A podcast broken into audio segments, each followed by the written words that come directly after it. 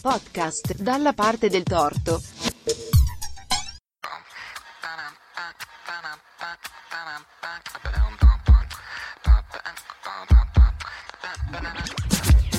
Il ragno penna, i fili intrecciati della storia di Adriana Paolini.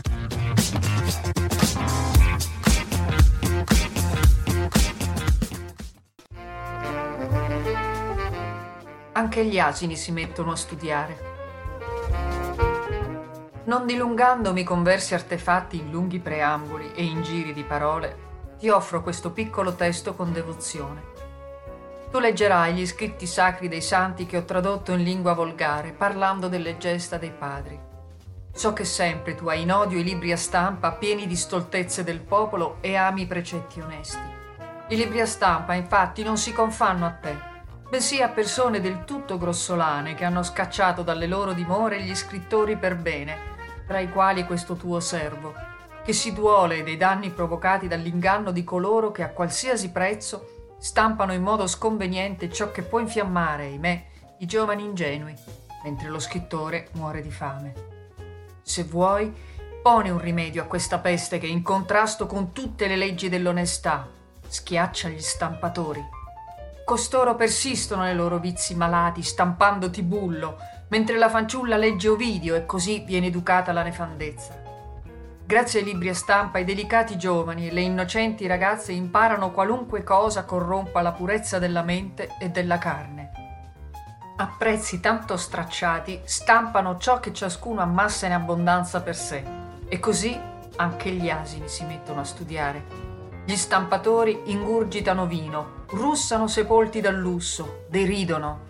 Va in esilio la superiore arte dei copisti che non conobbero mai nessun'altra attività che lo scrivere bene. La scrittura è degna di venerazione. Essa è pura se praticata con la penna, meretrice quando viene stampata.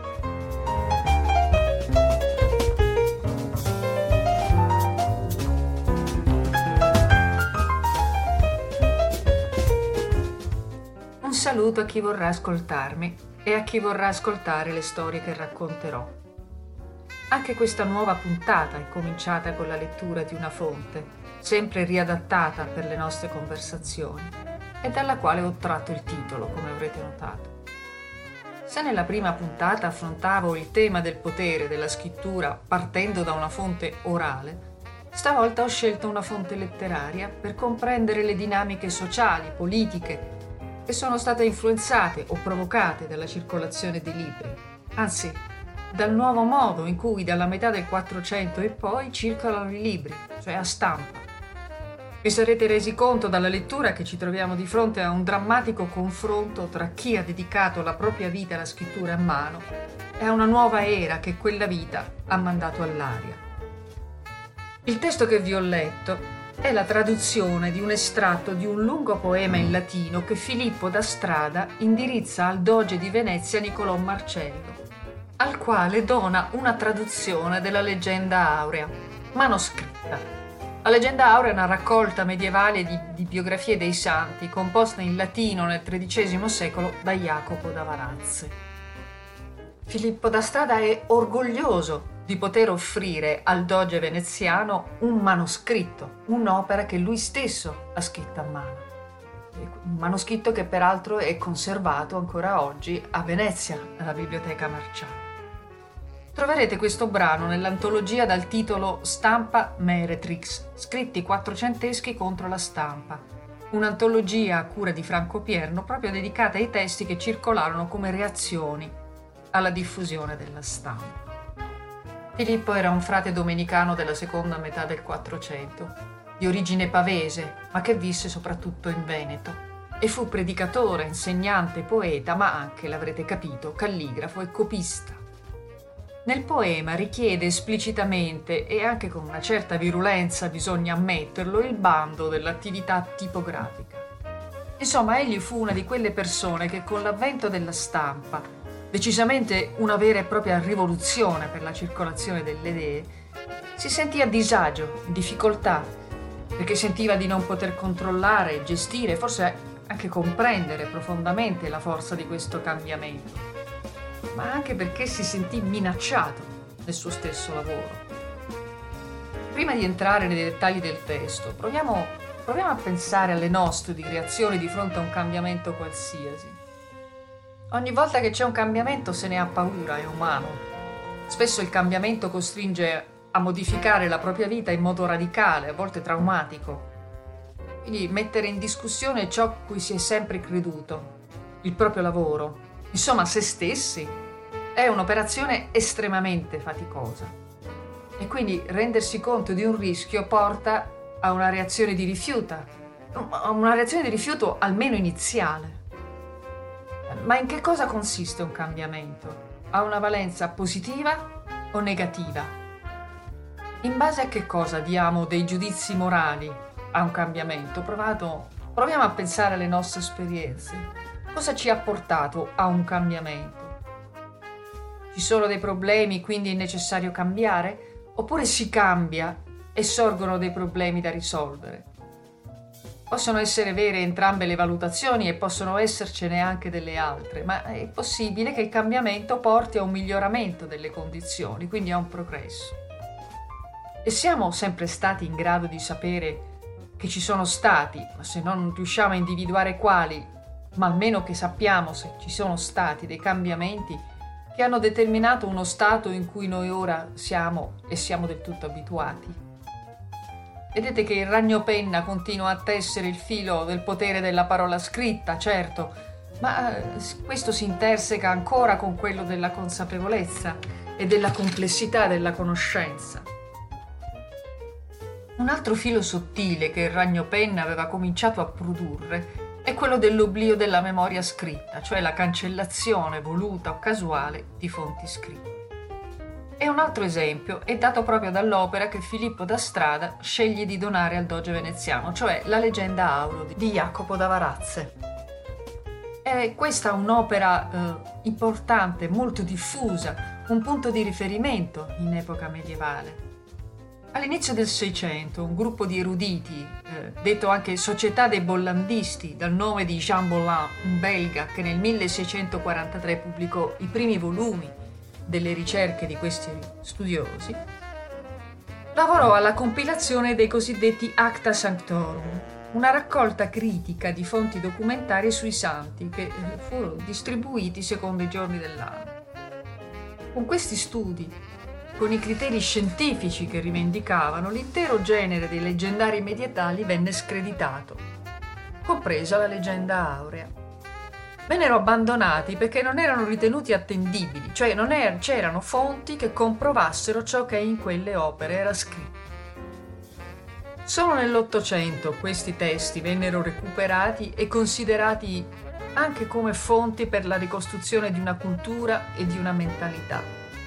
Solo allora perché c'era una nuova sensibilità nei confronti del racconto storico, una nuova attenzione al metodo storico. E quindi vennero finalmente lette come testimonianze di un'epoca che cercava, aveva bisogno di un certo tipo di storia.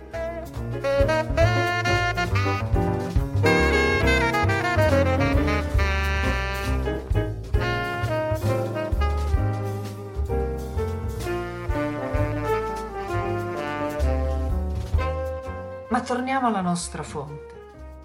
Discorso che fa Filippo da strada contro gli stampatori, contro la stampa, è motivato, o almeno pretende di esserlo, da preoccupazioni pedagogiche, perché lui pensa a quelle ragazze e a quei ragazzi che hanno per le mani dei libri stampati eh, che contengono opere come quelle di Tibullo e Ovidio, che furono poeti latini del primo secolo a.C., d.C., che cantavano l'amore anche carnale, che sono stampati senza scrupolo. Quindi l'energica richiesta al doge schiaccia gli stampatori, fa intravedere un personaggio molto arrabbiato. Il doge, peraltro, avrebbe effettivamente potuto, ma sicuramente non aveva alcun vantaggio a farlo. Che la diffusione della stampa sia stata subito percepita eh, come un'occasione, un'opportunità, eh, è da più parti documentata. Non è che Tibullo e Ovidio non circolassero prima, circolavano nei libri manoscritti, scritti a mano, Qual è il problema? È che adesso con i libri a stampa eh, c'è una maggiore circolazione, c'è un maggior numero di libri in circolazione. E quindi insieme a tanti a numeri elevati di oggetti ci sono anche numeri elevati di nefandezze, di pericoli, di errori. Giovanni Andrea Bussi, che fu uno dei primi tipografi romani, a chi diceva che con la stampa si diffondevano soprattutto errori ripetuti insieme alle copie, rispondeva così. Finché stanno nascosti, i libri nessuno li legge, mentre il testo a stampa, nonostante i suoi difetti, si diffonde in tutto il mondo non è soltanto un problema di numeri di libri, è anche il fatto che adesso le persone, e quindi anche i giovani, possono procurarsi questi libri con maggiore facilità perché costano di meno. Sempre Giovanni Andrea Bussi scrive Oggi un libro costa quanto la carta bianca e la nuda pergamena e c'è data dal cielo la fortuna di poterlo comprare quasi con minor spesa di quanto una volta fosse necessaria per una legatura. Per questa ragione cerchiamo che siano buoni libri e che costino poco. Conosciamo bene le difficoltà degli uomini di studio che spesso non hanno neppure l'olio per la lanterna e battono i denti perché mancano di tutto. Vedete che non sono nuovi i problemi per coloro che lavorano per la cultura. Ma i copisti, coloro che lavoravano sull'attività eh, scrittoria a mano, ovviamente hanno problemi gravissimi. E Filippo da Strada lo dice in modo molto esplicito, lo scrittore muore di fame. Eh, I copisti genovesi, per esempio, di fronte alla concorrenza della prima stamperia in città, eh, chiesero alla Repubblica di proibire ai tipografi di produrre dei libri. Eh, stilarono un elenco. Erano, questo elenco corrispondeva ai eh, libri più diffusi in città. Erano libri per la messa, libri di scuola, ma anche opere di autori antichi, oppure le favole di Esopo queste fonti per noi sono interessanti non soltanto appunto perché documentano la reazione dei copisti e la loro battaglia per riaffermare la propria professionalità, ma in realtà ci raccontano anche quali fossero i libri più diffusi, che cosa leggessero i genovesi.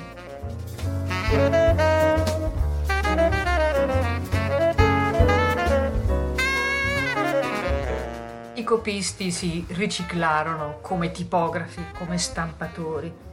Diversa fu l'attività dei miniatori che continuavano a esercitare nella decorazione dei libri anche a stampa per tutto eh, il 400.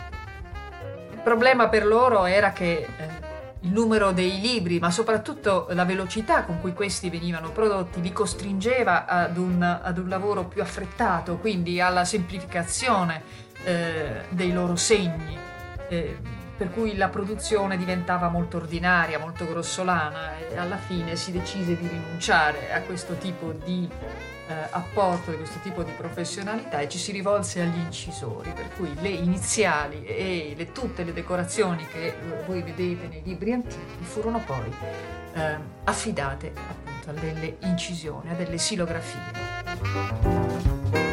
Però problemi ne ebbero anche i, primi tipografi, i cosiddetti prototipografi, e non soltanto a causa dei detrattori di questa nuova, chiamiamola, invenzione. Uh, c'erano le spese delle macchine, quindi dei torchi, c'era quella degli operai, bisognava valutare le opere su cui investire, i caratteri adeguati e poi c'era una fortissima concorrenza. In breve, primi, dopo i primi decenni la maggior parte dei primi tipografi fallì coloro che avevano imparato in Germania questa nuova arte eh, si mossero prima in Italia, quindi in Francia e in tutta Europa. Venivano attirati dalle città universitarie, ma anche dalle sedi di tribunali e parlamenti, dai centri commerciali ed ecclesiastici. I primi luoghi in Italia dove si stabilirono i tipografi tedeschi furono Subiaco, Roma, Milano e Venezia. Alcuni di loro scesero fino a Napoli e a Palermo. I primi tipografi furono quasi tutti tedeschi, alcuni erano allievi di Gutenberg. Ma in che cosa consisteva questa nuova arte? In effetti si stampava anche prima, i vestiti erano stampati, eh, esistevano dei libri blocco, cioè delle, eh, dei blocchi appunto di legno, soprattutto di pero, che venivano incisi con testo e anche con, con immagini, bagnati con l'inchiostro su cui venivano impressi dei fogli però cosa, cosa cambia adesso? Cos'è che viene, quale tipo di attività, di invenzione, che è un, un, termine assai improprio, viene attribuito a Johann Gutenberg nella metà del 400? Gli viene attribuita la stampa a caratteri mobili, gli viene attribuita, e bisogna parlare con molta cautela di invenzione perché in realtà tentativi eh, di trovare modi più efficaci di stampare già ce ne sono in questa epoca eh, probabilmente anche con l'uso di caratteri mobili, ma non se ne ha una documentazione precisa, a eccezione dell'esperienza dei cinesi che già nell'undicesimo secolo usavano caratteri mobili in porcellana. Gutenberg, che di mestiere faceva l'orafo, sfruttò la sua competenza per fabbricare caratteri in leghe metalliche. I caratteri o tipi erano dei parallelepipedi che alla sommità portavano una lettera. C'erano lettere maiuscole, minuscole, di diverse grandezze, di diverse forme di scrittura, lettere accentate, segni di interpunzione, anche linee di diverso spessore che servivano a dividere testi fra loro.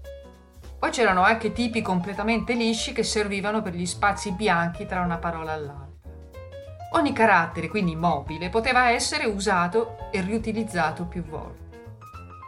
Le serie di caratteri erano assai costose, spesso venivano rivendute ad altri tipografi e sfruttate fino alla definitiva usura.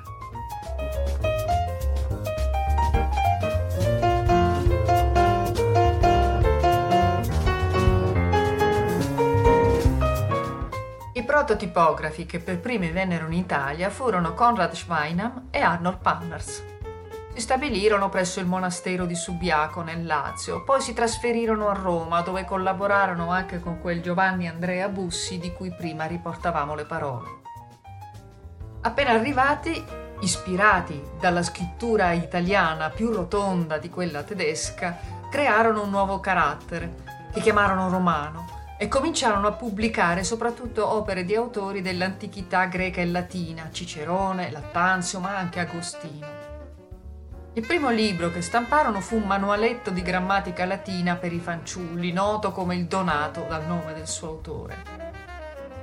Ciononostante ebbero parecchi problemi e finirono la loro carriera in povertà.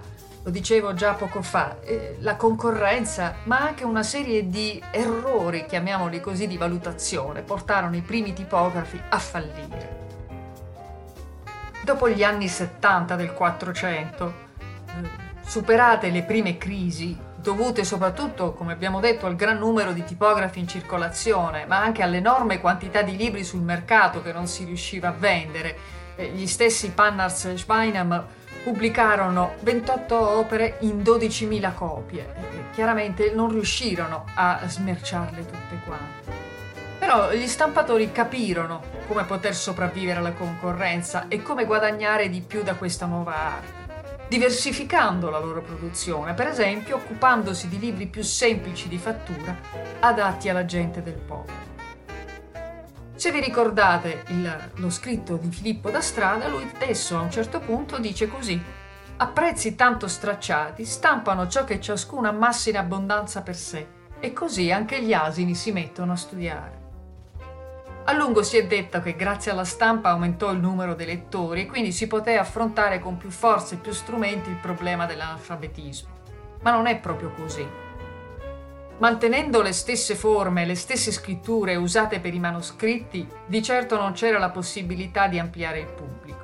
I lettori resteva, restavano quelli che già leggevano, che erano abituati alle scritture utilizzate, alle impaginazioni legate ai generi letterari e al sistema di abbreviature, cioè quel sistema che permetteva ai copisti anche di risparmiare tempo, fatica e materiale rimuovendo alcune lettere da certe parole o usando simboli particolari. vi rammento il ragno penna che tesseva il filo dei segni condivisi da gruppi o da comunità. Gruppi e comunità che si abituavano ad un forme di comunicazione attraverso segni per altri incomprensibili.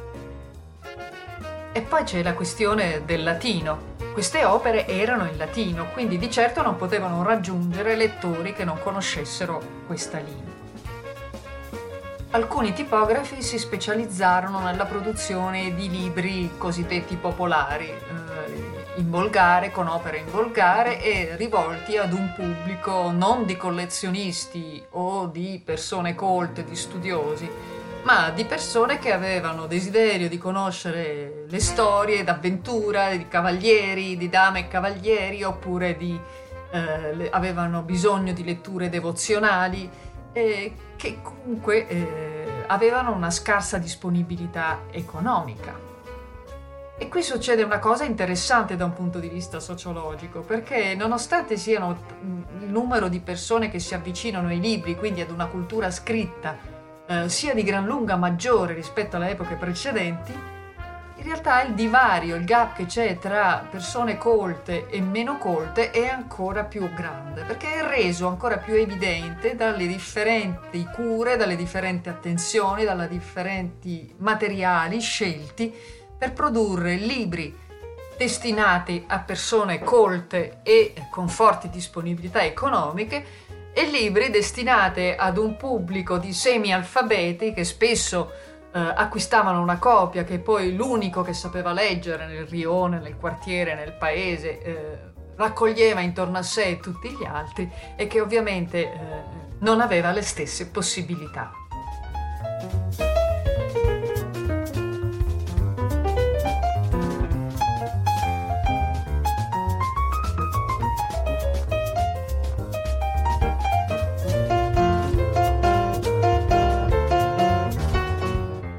Traduzione di un testo latino in volgare, cioè quella fatta da Filippo da Strada, appunto, mi ha fatto tornare in mente anche il sospetto generato dalle traduzioni di certi testi nelle lingue nazionali e come molte di quelle opere finirono in liste di libri proibiti. Con la diffusione della stampa e l'aumento dei libri in circolazione è sempre più pressante l'esigenza del controllo da parte delle autorità laiche ed ecclesiastiche. Conosciamo tutti la storia dell'indice dei libri proibiti che venne promulgata durante il Concilio di Trento nel 1564. Ma eh, già prima del concilio circolano indici di libri da proibire e non sempre sono pubblicate dall'autorità. Non crediate che questa situazione impedisca la circolazione dei libri. Stampatori e librai si attrezzano Uh, vendono libri di contrabbando, stampano clandestinamente, uh, sui frontespizi vengono uh, messi luoghi di stampa falsi. Gli autori, qualche volta anche gli stessi stampatori, cercavano di risolvere il problema attraverso le lettere di dedica, eh, erano lettere che venivano premesse all'opera principale eh, che insomma portavano il nome del personaggio potente di turno, del mecenate, nelle mani del quale si mettevano cercando protezione oppure denaro.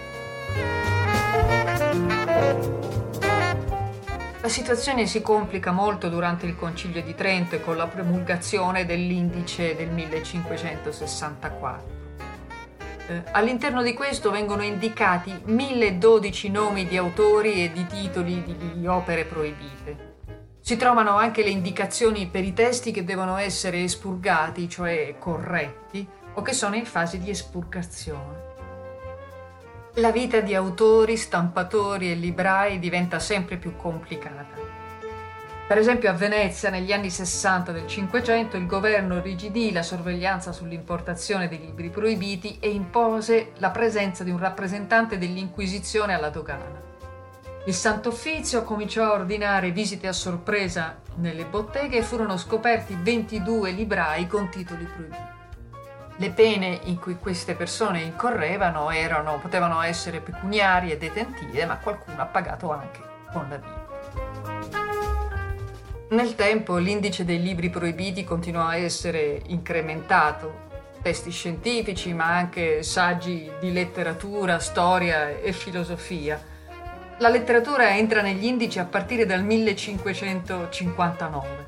Fino ad allora c'erano state solo delle singole condanne, come per l'opera di Antonio Beccadelli, detto il Panormita, eh, che scrisse L'Ermafroditus, scritto negli anni 20-30 del XV secolo, che venne bruciato nelle piazze per secoli.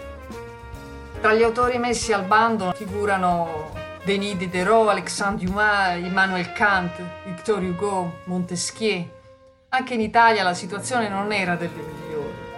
Alcuni autori cattolici come Torquato Tasso eh, tormentato dalla malinconia, dagli scrupoli religiosi, dopo essersi autodenunciata all'Inquisizione, riscrisse la sua Gerusalemme liberata, eliminando tutto quanto potesse non avere un senso propriamente cattolico. Altri autori si autocensurarono per evitare gli effetti del provvedimento.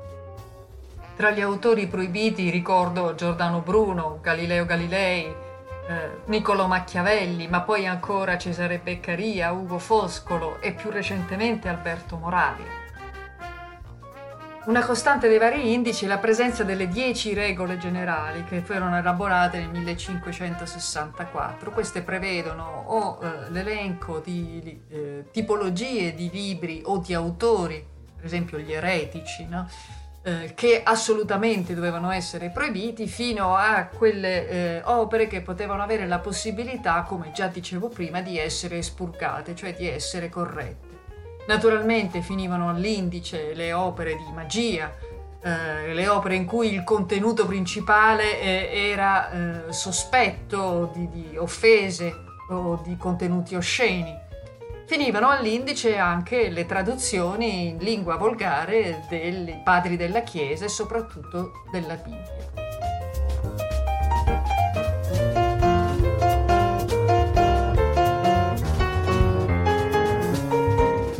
Finalmente, nel 1966, a seguito del Concilio Vaticano II, l'indice venne ufficialmente abolito, anche se non del tutto.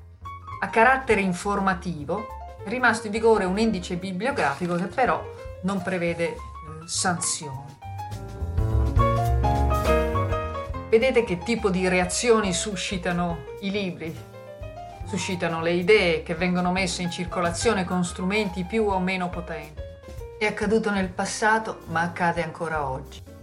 L'esempio che mi piace usare di solito è quello di Cappuccetto Rosso, perché è una storia che tutti conoscono e che è bandito da alcune biblioteche americane per la presenza della bottiglia di vino nel cestino da portare alla nonna, perché si ritiene che questo istighi all'uso di alcol. Recentemente ho scoperto che in Francia ne è stata chiesta la censura perché è considerata sessista. Nel 1982, in risposta a un impreviso picco nelle censure nei confronti dei libri da parte di istituzioni scolastiche, biblioteche e librerie, venne organizzata la prima edizione della Banned Books Week, la settimana dei libri censurati. E da allora ogni anno l'American Bookseller Association organizza con l'American Library Association. Eh, la potete trovare ancora in rete perché viene aggiornata eh, ogni anno. Tra le più frequenti motivazioni di censura dei libri ricorrono quelle di carattere sessuale o razziale, quelle legate alla liceità del linguaggio, oppure giustificate dalla inadeguatezza dei volumi per certe categorie di lettori, per esempio i bambini. Quindi sono migliaia i titoli che negli anni almeno una volta sono stati rimossi dalle biblioteche o banditi dalle scuole. Negli Stati Uniti, come in, in Russia, eh, o prima ancora nel, um, nell'Unione Sovietica, l'elenco dei libri interdetti alla pubblicazione e a volte anche alla conservazione era enorme, dalle opere straniere al Vangelo alle poesie di autori russi come Pasternak o Brodsky, le prose di Solzhenitsyn, Salamov, Ginsburg, per non parlare degli articoli di giornalisti che hanno continuato ad avere enormi difficoltà a esprimere un'idea che solo si avvicini a un distenso oggi come non mai. In Arabia Saudita sono stati proibiti per esempio tutte le opere del poeta palestinese Mahmoud Darwish, re di contenere messaggi blasfemi che violano le norme del regno, così ha puntualizzato il Ministero Saudita della Cultura. Un elenco trasversale da Oriente a Occidente colpisce a volte i medesimi libri, tra questi c'è senz'altro la saga di Harry Potter è bandito negli Emirati Arabi ma che è accusato di propagare la magia nera tra gli evangelici americani. E lo stesso Benedetto XIV ha riaperto l'indice dei libri proibiti per inserirli. Lo stesso accade a Persepoli di Marjan Satrapi, che oltre al visto d'espulsione dall'Iran, vanta quello richiesto dalle scuole dell'Oregon per il linguaggio duro e le torture. C'è il cacciatore di aquiloni di Hosseini, inviso ovviamente al suo Afghanistan, ma denunciato anche dai genitori del Wisconsin per la violenza. E tenete conto che Mark Twain è ancora considerato pericoloso. Dunque i libri si proibiscono per non diffondere idee ritenute sconvenienti, offensive o pericolose, con la scusa di difendere i più deboli o per creare le condizioni per introdurre o stroncare dibattiti teologici o politici ritenuti importanti. In Italia fece impressione, fece scalpore nel 2015 la lista dei 49 libri proibiti dal sindaco di centrodestra di Venezia Luigi Brugnaro al grido di via i libri gender dalle aule di Venezia. Erano libri che per generazioni nessuno aveva mai vissuto come gender, ma piuttosto come fonti di sorrisi, tenerezze, di insegnamento alla diversità e alla tolleranza. A tolleranza, uno fra tutti, Piccolo Blu e Piccolo Giallo di Leo Leone. Quella lista anticipò di poco la discussione sulla legge Cirinà sulle unioni civili e sulle adozioni gay e a quell'epoca nessuno pensò che questa fosse una straordinaria coincidenza. L'unica nota positiva a questa tristissima iniziativa fu la sollevazione popolare che ha trasformato i libri dai proibiti indicati dal sindaco in libri da leggere assolutamente.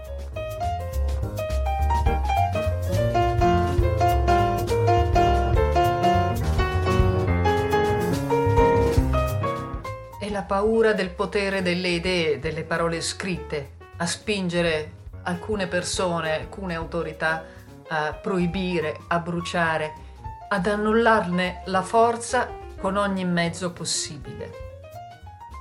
Vorrei chiudere questo discorso con una breve lettura dal Don Chisciotte di Cervantes.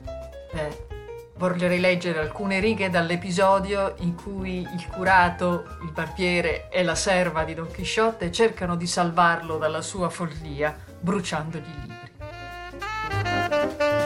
La signoria vostra, signor curato, prenda e benedica questa stanza, perché non resti qui nessuno di quegli incantatori, dei quali sono pieni questi libri, e non facciano qualche incantesimo per vendicarsi di quello che gli stiamo facendo, scacciandoli dal mondo. La semplicità della serva fece sorridere il curato, il quale ordinò al barbiere di passargli i libri uno alla volta per verificarne il contenuto, perché forse poteva anche essercene qualcuno che non meritasse la pena del fuoco. Per primo Mastro Nicola gli porse i quattro libri della Madigi di Gaula, al che il curato disse Sembra che siamo davanti a qualcosa di straordinario perché a quanto ho sentito dire questo fu il primo libro di cavalleria stampato in Spagna e tutti gli altri che seguirono hanno avuto principio e origine da questo. E quindi mi pare che come capo di Malasetta bisogna condannarlo al fuoco senza remissione alcuna.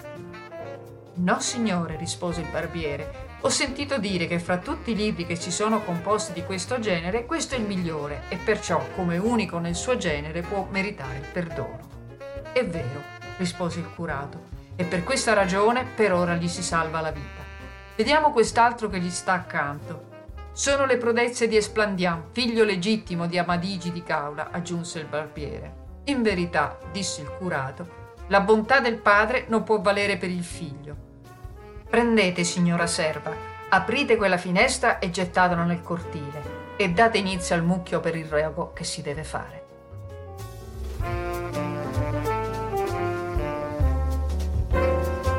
Arrivederci a presto.